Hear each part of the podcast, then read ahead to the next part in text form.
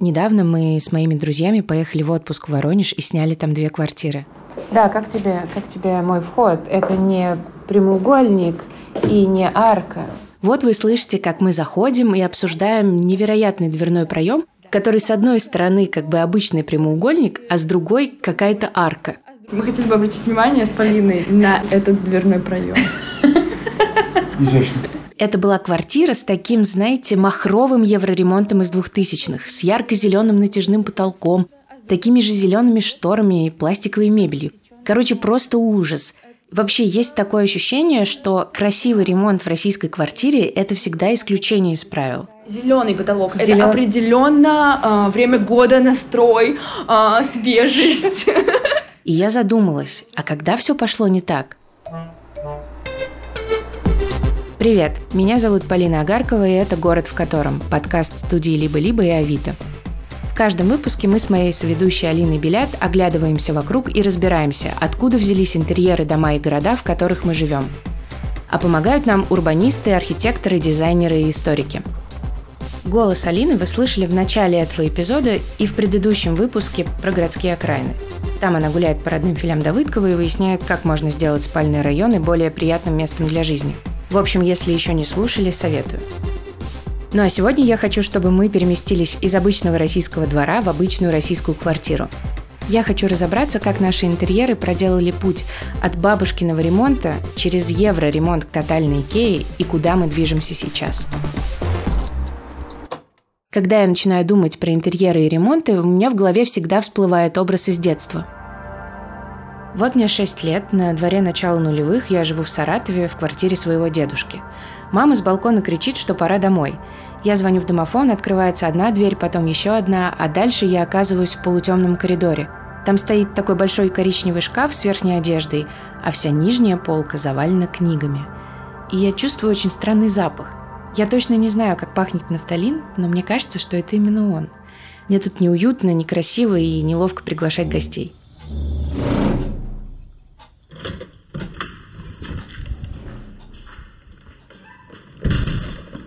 С тех пор я переезжала раз 10. Я успела пожить в Саратове и в Москве, и за свои 23 года я видела сотни фотографий съемного жилья. И все это великолепие я делю на три условные категории. Первая – бабушкин, то есть в моем случае дедушкин ремонт. Вторая – нелепый евроремонт из нулевых, прям как тот в Воронеже. А третья – это адекватный вариант с белыми стенами и мебелью из Икеи.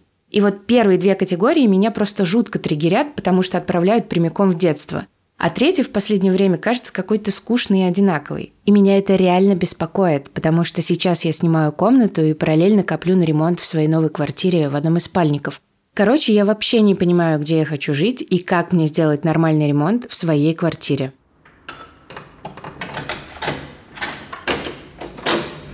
Здравствуйте, проходите. Я Полина. Заблудились, нет? Чуть-чуть заблудилась, да. Для меня и для многих моих ровесников бабушкин ремонт – это что-то про нафталин, бескусицу и нагромождение старых вещей, которые люди почему-то не могут выкинуть. Но это, конечно, поверхностное суждение. Бабушкин ремонт такой почему-то. И чтобы разобраться, как у советского человека сформировался вкус к мебели и интерьерам, я отправилась в Новогиреево. Зовут меня Ирина Георгиевна. Мне 83 года. Родилась в городе Куйбышеве, нынешний Самара, 47 года – Живу в Москве. Я напросилась в гости к Ирине Георгиевне, бабушке моего коллеги Андрея Аксенова из подкаста «Закат империи». У Ирины Георгиевны очень аккуратная однокомнатная квартира в панельной девятиэтажке. И первое, что я слышу, когда она открывает дверь – работающий телевизор. Пожалуйста, пожалуйста.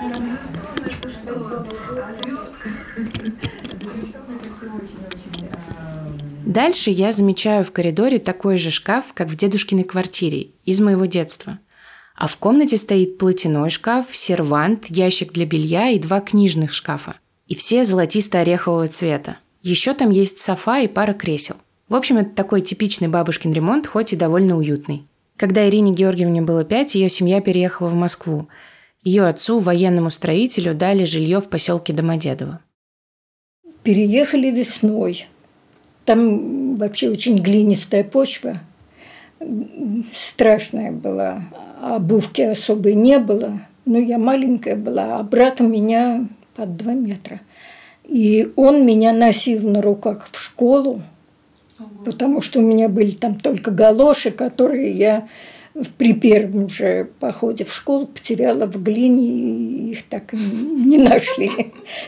Было очень весело. Жили на первом этаже в однокомнатной квартире. Ирина Георгиевна плохо помнит, какая мебель стояла в ее первом жилье. Тут надо сказать, что массовое производство доступной мебели в СССР налаживается только к концу 50-х. То есть тот момент, когда Хрущев начинает решать жилищный вопрос, и люди постепенно переезжают из коммуналок в собственные квартиры. До этого у советских граждан было три главных способа добыть трюмо, шкаф, сундук или софу. Первый и самый популярный – сколотить самим, ну или купить у кого-нибудь такую полукустарную мебель. Второй – каким-то образом найти антиквариат. Дело в том, что сразу после революции советская власть национализировала недвижимость, и в городах начались уплотнения. Но общее собрание жильцов нашего дома, рассмотрев ваш вопрос, пришло к заключению, что в общем и целом вы занимаете чрезмерную площадь. Совершенно чрезмерную. Вы один живете в семи комнатах. Живу и работаю в семи комнатах. И желал бы иметь восьмую. Она мне необходима под библиотеку. Просторные квартиры бывшей интеллигенции потеряли рабочих, а специальные комиссии приходили в гости к старым хозяевам, описывали все их имущество, а потом распределяли его между новыми жильцами – Излишки мебели уезжали на специальные склады и попадали в комиссионные магазины. Ну и третий вариант найти мебель, купить что-то современное, сталинское, то есть такое очень дубовое и массивное. Хотя это, конечно, был жуткий дефицит – есть город, который я вижу во сне, О, если бы знали, как дорог у черного моря. После школы Ирине Георгиевне по семейным обстоятельствам пришлось переехать в комнату в коммуналке. И почти всю мебель в новое место она перевезла из родительского дома. Переезжала зимой под 1 января 1956 года, где-то 31 декабря. Мне дали лошадь с санями.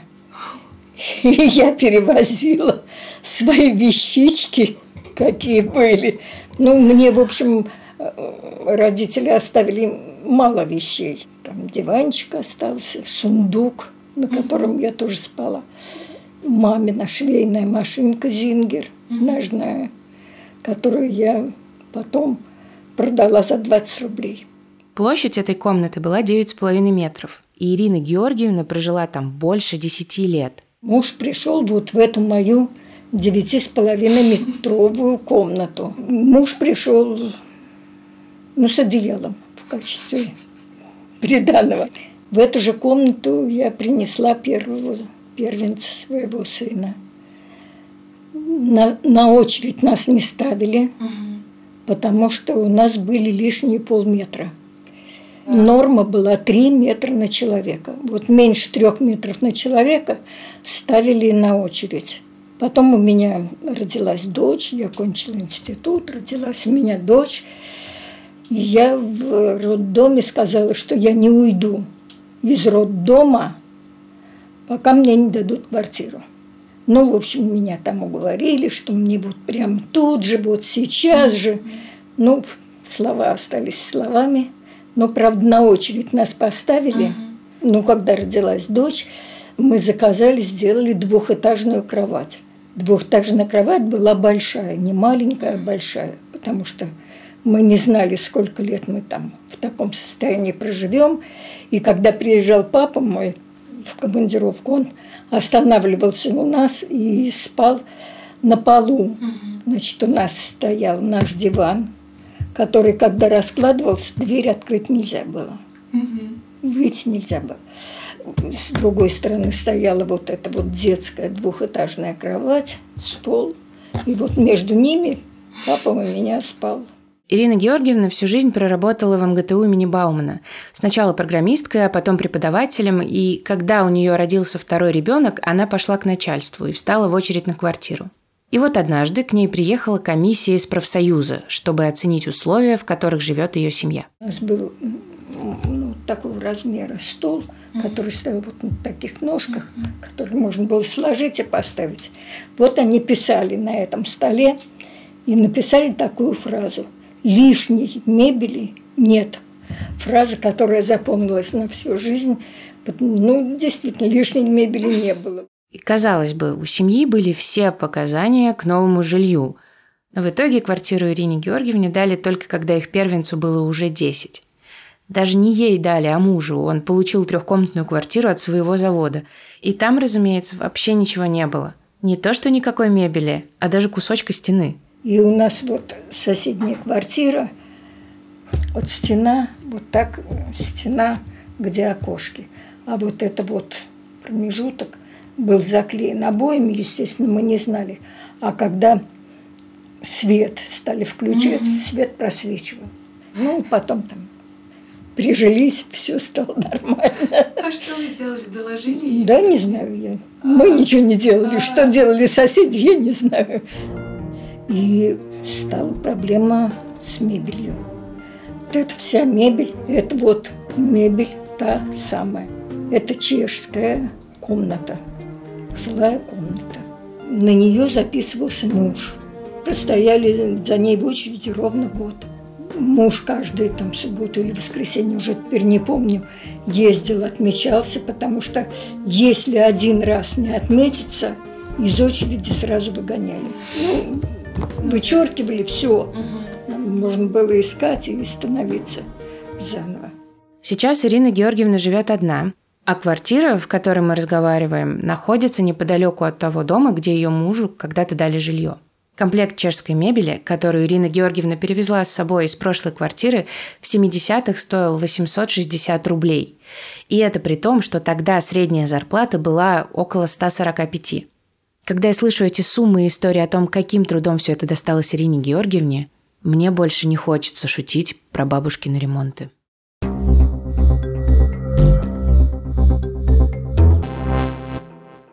Но эта история только про одну семью – и чтобы понять, насколько типичен интерьер вот этой квартиры, в которой я была в гостях, я связалась с Денисом Рамодиным. Он специалист по советскому быту и старший научный сотрудник Музея Москвы. Мы с ним составили топ-5 топ-5 предметов, которые обязательно должны быть в любой бабушкиной квартире. Итак, загибайте пальцы. Пятое место – сервант Хельга – такой сервант, э, часть большого мебельного гарнитура, который поставлялся в СССР, ну, в основном крупные города, там Москву, Ленинград, например, из э, Восточной Германии. Это был э, целый гарнитур мебели для гостиной, но в СССР часто поставлялись какие-то отдельные элементы, которые, ну, как считалось, э, именно они будут востребованы.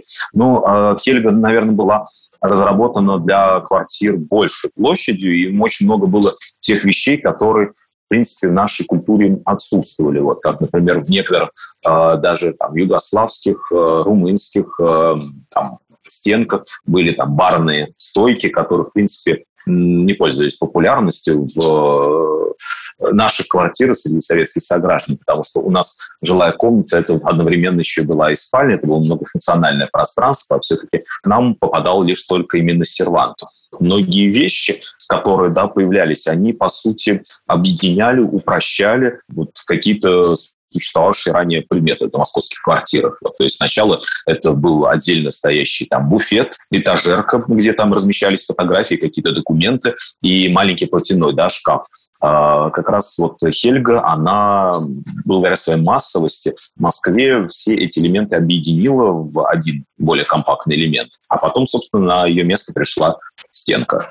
Вот. Но на место стенки пришел шкаф-купе, например, да, то есть вот такая вот трансформация Дунции. Правда, у Ирины Георгиевны Хельги никогда не было. Она стоила больше 800 рублей, а я напоминаю, что примерно столько же они с мужем отдали за весь комплект мебели для гостиной. Стенки у них тоже не было, а шкафа-купе уже потом не случилось. Все это им заменил тот самый чешский сервант. И, кстати, точно такой же я сейчас нашла на Авито за 7 тысяч рублей. Но вернемся к нашему чарту. Четвертое место – софа. Тахта, софа, опять же, очень компактная мебель, которая умещается в квартиру, в отличие от дивана, который все-таки достаточно большой, да, все-таки диван, он, э, это габаритная мебель, да, часто на ножках с э, большими объемными подлокотниками, спинкой, и он занимает много места в квартире. Третье место. Ковер на стене. Просто must have. На самом деле эти ковры тоже очень интересно. Они перетекали периодически с э, стены на пол. То есть как только удавалось достать какой-то более новый, уже интересный ковер этот. Но вообще ковры на самом деле в московских квартирах, они стали появляться еще в 19 веке. Но тогда это был элемент именно теплоизоляции, потому что центрального отопления не было. В Москве все-таки в советский период топили очень хорошо. Такая теплоизоляция особо не нужна была даже в панельных домах. Э, это было больше как статус еще, но как функциональный иногда, если в комнатах стояла тахта, и в ней не было спинки, или, допустим, кровать, которая очень близко была у стены, как э, такой функциональный элемент, чтобы не протиралась стена, особенно если там обойное покрытие. Кстати, у Ирины Георгиевны в гостиной лежит такой абсолютно типичный советский ковер. Просто зе-ковер. Вы наверняка такой видели, когда не могли уснуть в гостях у бабули, а над ухом жужжал комар – ну вот, а в центре ковра там такие растущие к углам красные и бежевые ромбы, из их уголков вырастают лианы, а на канте из них распускаются алые бутоны. Короче, описывать ковер в подкасте – это вообще довольно тупо, но я уверена, что вы меня поняли. А если можете описать лучше, то пишите в комментариях. Ну а теперь второе место – нарядная посуда –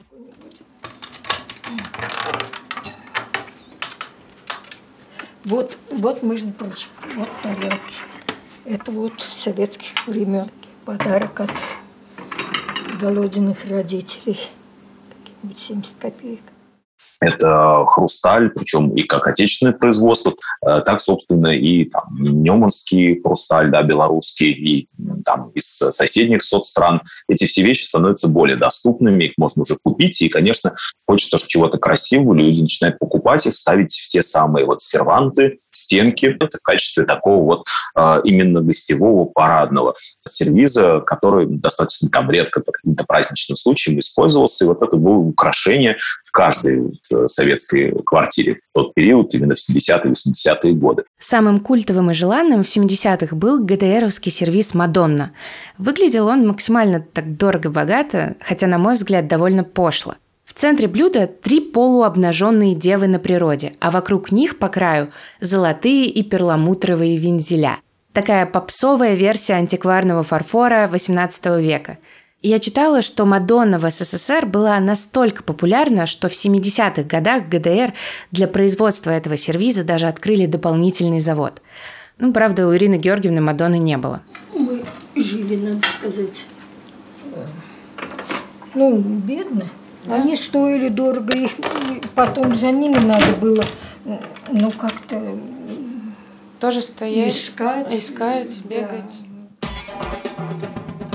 И, наконец, первое место в нашем чарте – домашняя библиотека. Меня это всегда поражало больше всего. У всех моих взрослых родственников шкафы буквально ломятся от книг. Неужели они это все читали? Это был статус действительно мало читали. Вся квартира, это были сплошь книжные шкафы. Это вот все советского времени. Толстой, Куприн, Гоголь, Густовский. Но подписаться сложно было. Стояли в очереди ночь. Ну, а дальше уже там угу. каждый месяц выкупали. Угу. Вот Бальзака выходил том два года. Разумеется, каждый предмет из нашего топа – это история про дефицит. Плановая экономика работала плохо, поэтому вещи и потребители не могли встретиться просто так. И вот что про это вспоминает Денис Рамодин.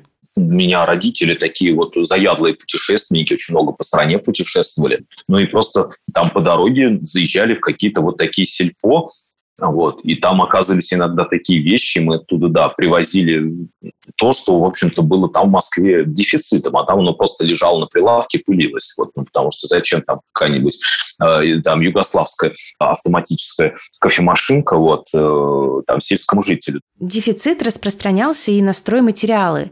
Мне вообще кажется, что ремонт в СССР – это какой-то невероятный подвиг. В советском фольклоре был такой термин – несуны – так называли сотрудников предприятий, которые тайно выносили через проходную продукцию и сырье. Ну, например, обои, краски или плитку. И была даже такая пословица «Что охраняешь, то и имеешь».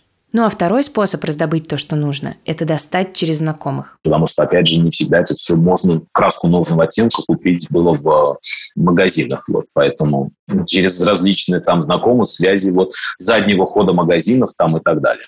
Окей.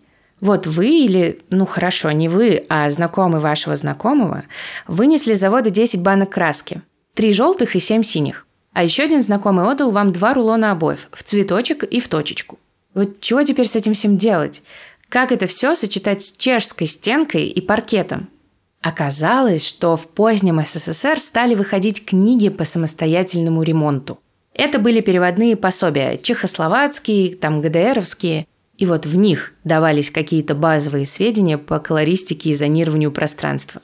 Но вообще-то эта информация была довольно бесполезной, потому что работать в итоге все равно нужно с тем, что есть. Поэтому главным источником формирования вкуса все-таки были не книги, а походы в гости. Интерьеры перетекали там э, из э, номенклатурных квартир, да, в которых были люди попроще в гостях. Они пытались это устроить у себя дома. Вот. И в основном копирование шло по гостевому принципу на мой взгляд. Мы сами тоже да, так часто делали, да, мы бывали, допустим, там в гостях у более там состоятельных, успешных там, там друзей, родителей, потом это перенимали, пытались то же самое сделать у себя. Вот так, собственно, расходились модные тренды и тенденции. И вот представьте, ценой невероятных усилий вы добыли в квартиру мебель. Вы бережете ее как зеницу ока и даже не думаете, что однажды купите новую. Вы годами высматриваете симпатичный ковер, как у Ивановых, а потом ваш знакомый со склада отдает его вам без очереди. Счастье! Параллельно вы, скорее всего, бьете детей по рукам, чтобы не рисовали на обоих и не портили линолеум, ну, потому что, опять-таки, где взять новый? А потом СССР распадается, и вы оказываетесь в новом мире. Но внутри-то у вас все по-старому.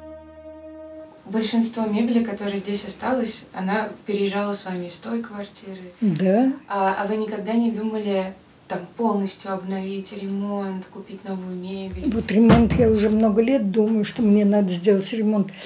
Вот сейчас наметила, что mm-hmm. в сентябре буду делать все-таки постепенно. А что найму. у вас в планах? Да просто хоть, обновить, хоть полы, может, поменять где-то. В комнате я не знаю как, потому что куда девать мебель, когда делать полы. У меня практически нет полов. Почему вот лежат все ковры? Потому что mm-hmm. там бетон. Mm-hmm. Бетон и все. Он страшно хол- холодный. И поэтому вот застелила все как могла. Нет, мебель я менять не хочу. Я, в общем, наверное, консерватор по. По сути. Ну и чем старше, тем более консервативнее становишься. Вроде уже прижилась, прижилась. Ладно. Спасибо вам. Спасибо, Ирина Георгиевна. До свидания. До свидания.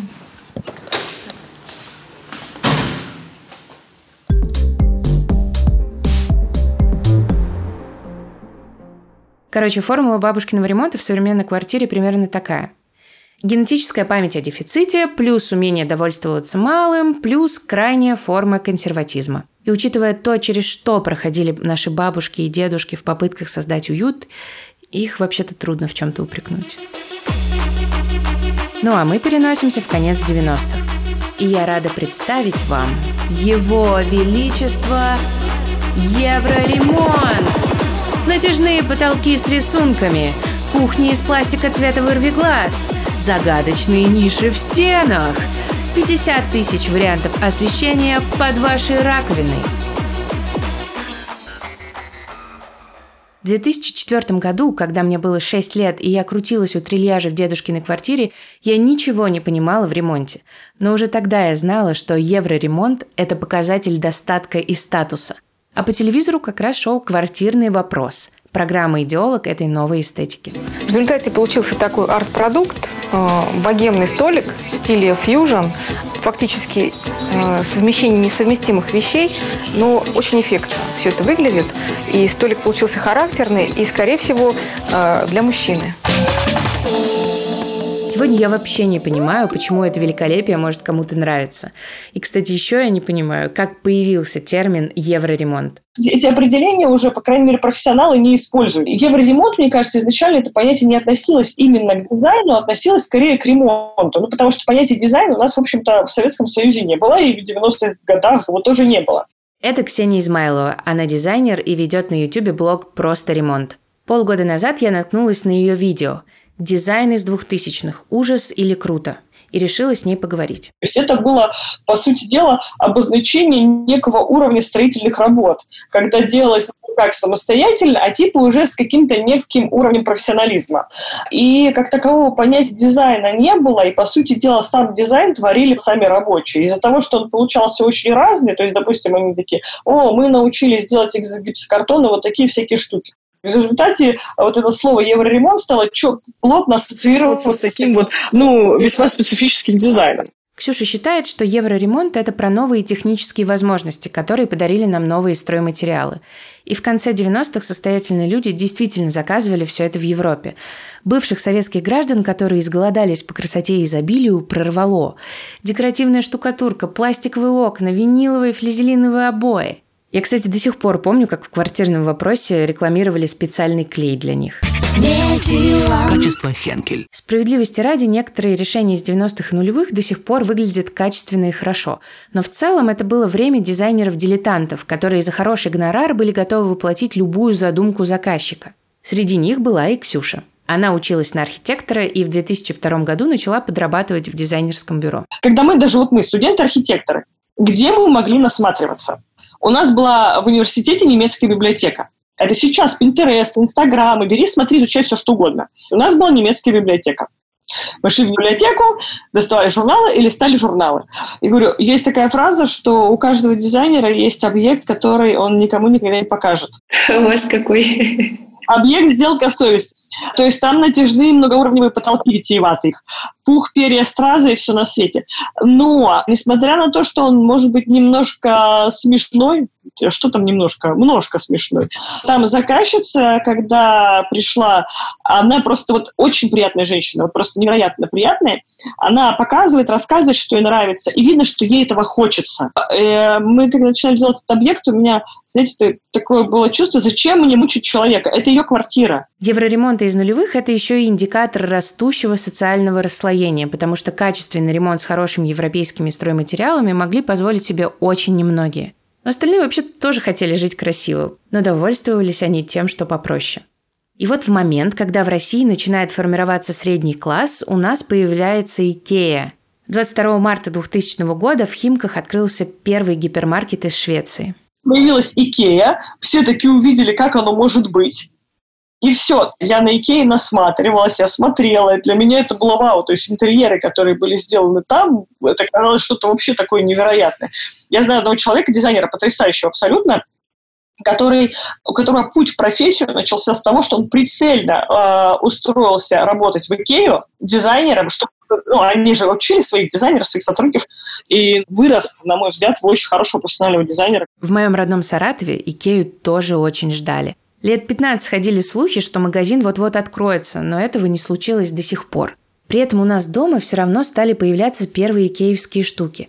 Мама ездила в командировки в Москву и привозила оттуда какие-то ложки, кружки, терки, там журнальный столик и даже просеиватель для муки, который у нас до сих пор лежит.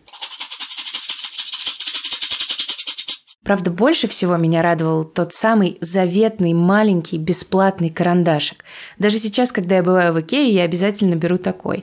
Ладно, это я так. Короче, главное достижение Икея в том, что она демократизировала доступ к нормальной мебели. А дома у бывших советских людей стали появляться качественные дизайнерские штуки. А еще появились каталоги с фотками и образцовые комнаты в магазинах, по которым мы теперь обустраиваем квартиры. И все же что-то пошло не так. Они стали делать из Икеи советские стенки. Я не знаю, это э, вообще какая-то фееричная история, как можно... Ну, тогда Беста не было. Серия Бест – это такая серия Икеи для гостиных. Мне кажется, большинство интерьеров, открываешь икеевский каталог, вот эти там будут в гостиной квадратненькие фасадики, да, это будет Беста. В общем, а, я не знаю, как а, наши люди умудряются из икеевского Беста а, делать советские стенки. Это талант. Появились новые материалы, новая мебель. Им все это хочется. Но как это составлять? То есть они не понимают, в чем секрет, в чем секрет непосредственно вот этой вот красоты что вопрос не только в фасадах, да, э, вопрос там в формах, в положении, в работе с объемами, в сочетании цветов и прочее, прочее, да, они просто берут вот это и э, начинают делать то, что они привыкли. Я это тоже вижу на примере своей мамы. У нее в квартире стоит современная стенка, такой аналог киевской Беста. А вот внутри уже не советский хрусталь, а российский. Не телевизор Рубин, а плоский Full HD Smart TV. Ну и, конечно, набор фотографий. Я его называю алтарь. Вот мне три, вот мне девятнадцать, а вот картина, которую я сама нарисовала и подарила маме на юбилей. И вообще, честно говоря, глядя на все это, я не зарекаюсь. Может быть, и у меня будет стенка, когда я вырасту.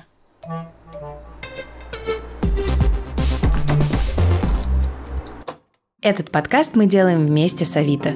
И там можно найти какую угодно квартиру. С бабушкиным ремонтом, евроремонтом и вообще с любым, который вам понравится. Можно оставить все как есть или переделать под себя.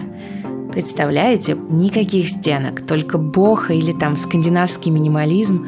А еще на Авито можно найти мебель. Ну там осознанное потребление, все дела. И ремонтников, кстати, на Авито тоже много. Выбирайте по отзывам самых надежных.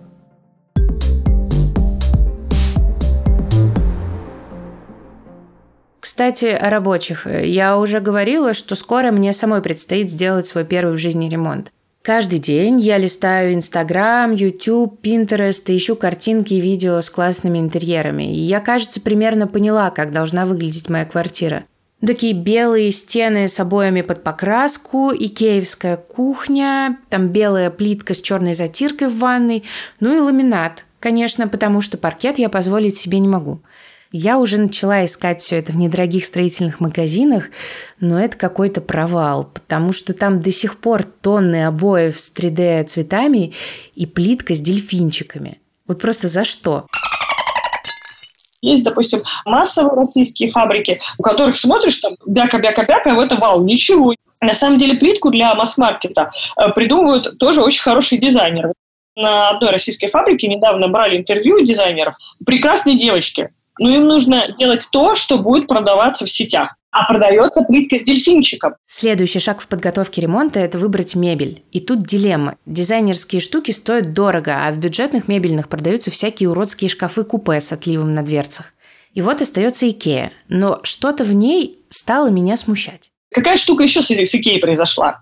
Потом она постепенно перешла в такой ранг, что типа это у всех, а все же хотят выпендриться, это как у всех, и это дешево стало появляться такое мнение, что из серии только не Икея. Соответственно, очень многие вот эти вот мелкие фабрики, да, они стали делать, назовем это дизайн только не Икея. Опять же, э, будем вдариваться в вопрос промышленного дизайна, да, то есть кто придумывает э, модели для этих самых местных фабрик. Да, есть российские промышленные дизайнеры, которые делают крутые штуки. Действительно, те, кто вот имеет амбиции, еще что-то, уезжают в Европу. В России же достаточно сложно этому всему развиваться. То есть, да, есть российские фабрики сейчас, есть российские производства, которые делают офигенную мебель. Но вот это э, большинство того, что массовое, оно, да, кто это придумывает, неизвестно. Денис Рамодин вообще считает, что в плане интерьеров мы плавно возвращаемся в советские времена. В принципе, если мы говорим о масс-маркете сейчас, мы подошли к тому, что было, наверное, в советское время. Там, может, из-за каких-то экономических трудностей, там, перепада курса доллара, евро после 2014 года э, у нас не осталось там каких-то зарубежных производителей. Я прихожу в мебельный магазин и вижу мебель разных производителей, но с одной и той же обивкой, одной и той же фабрики, потому что, по, по сути, у нас там в стране там 4-5 производств, э, которые сейчас это делают, и все производители этим пользуются. Вот. Если бы «Иронию судьбы» снимали в 2021-м, Лукашин бы приехал из Москвы в Питер к точно таким же Беста и Калаксам, как у него дома, и вообще бы не заметил подмены. Да чего там Лукашин? Уже сегодня я прихожу в гости к своим друзьям и могу поименно назвать все их кружки, стулья и стеллажи. Просто потому, что у меня такие же – это невероятное совпадение. Вот, невероятно. Получается, что жуткие евроремонты, над которыми мы сегодня смеемся, были чуть ли не самым ярким моментом в истории российских интерьеров за последние лет сто. Просто потому, что в них хотя бы была какая-то попытка самовыразиться.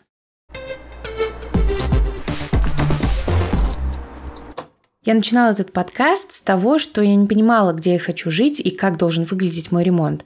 И, честно говоря, к концу выпуска вопрос по-прежнему без ответа.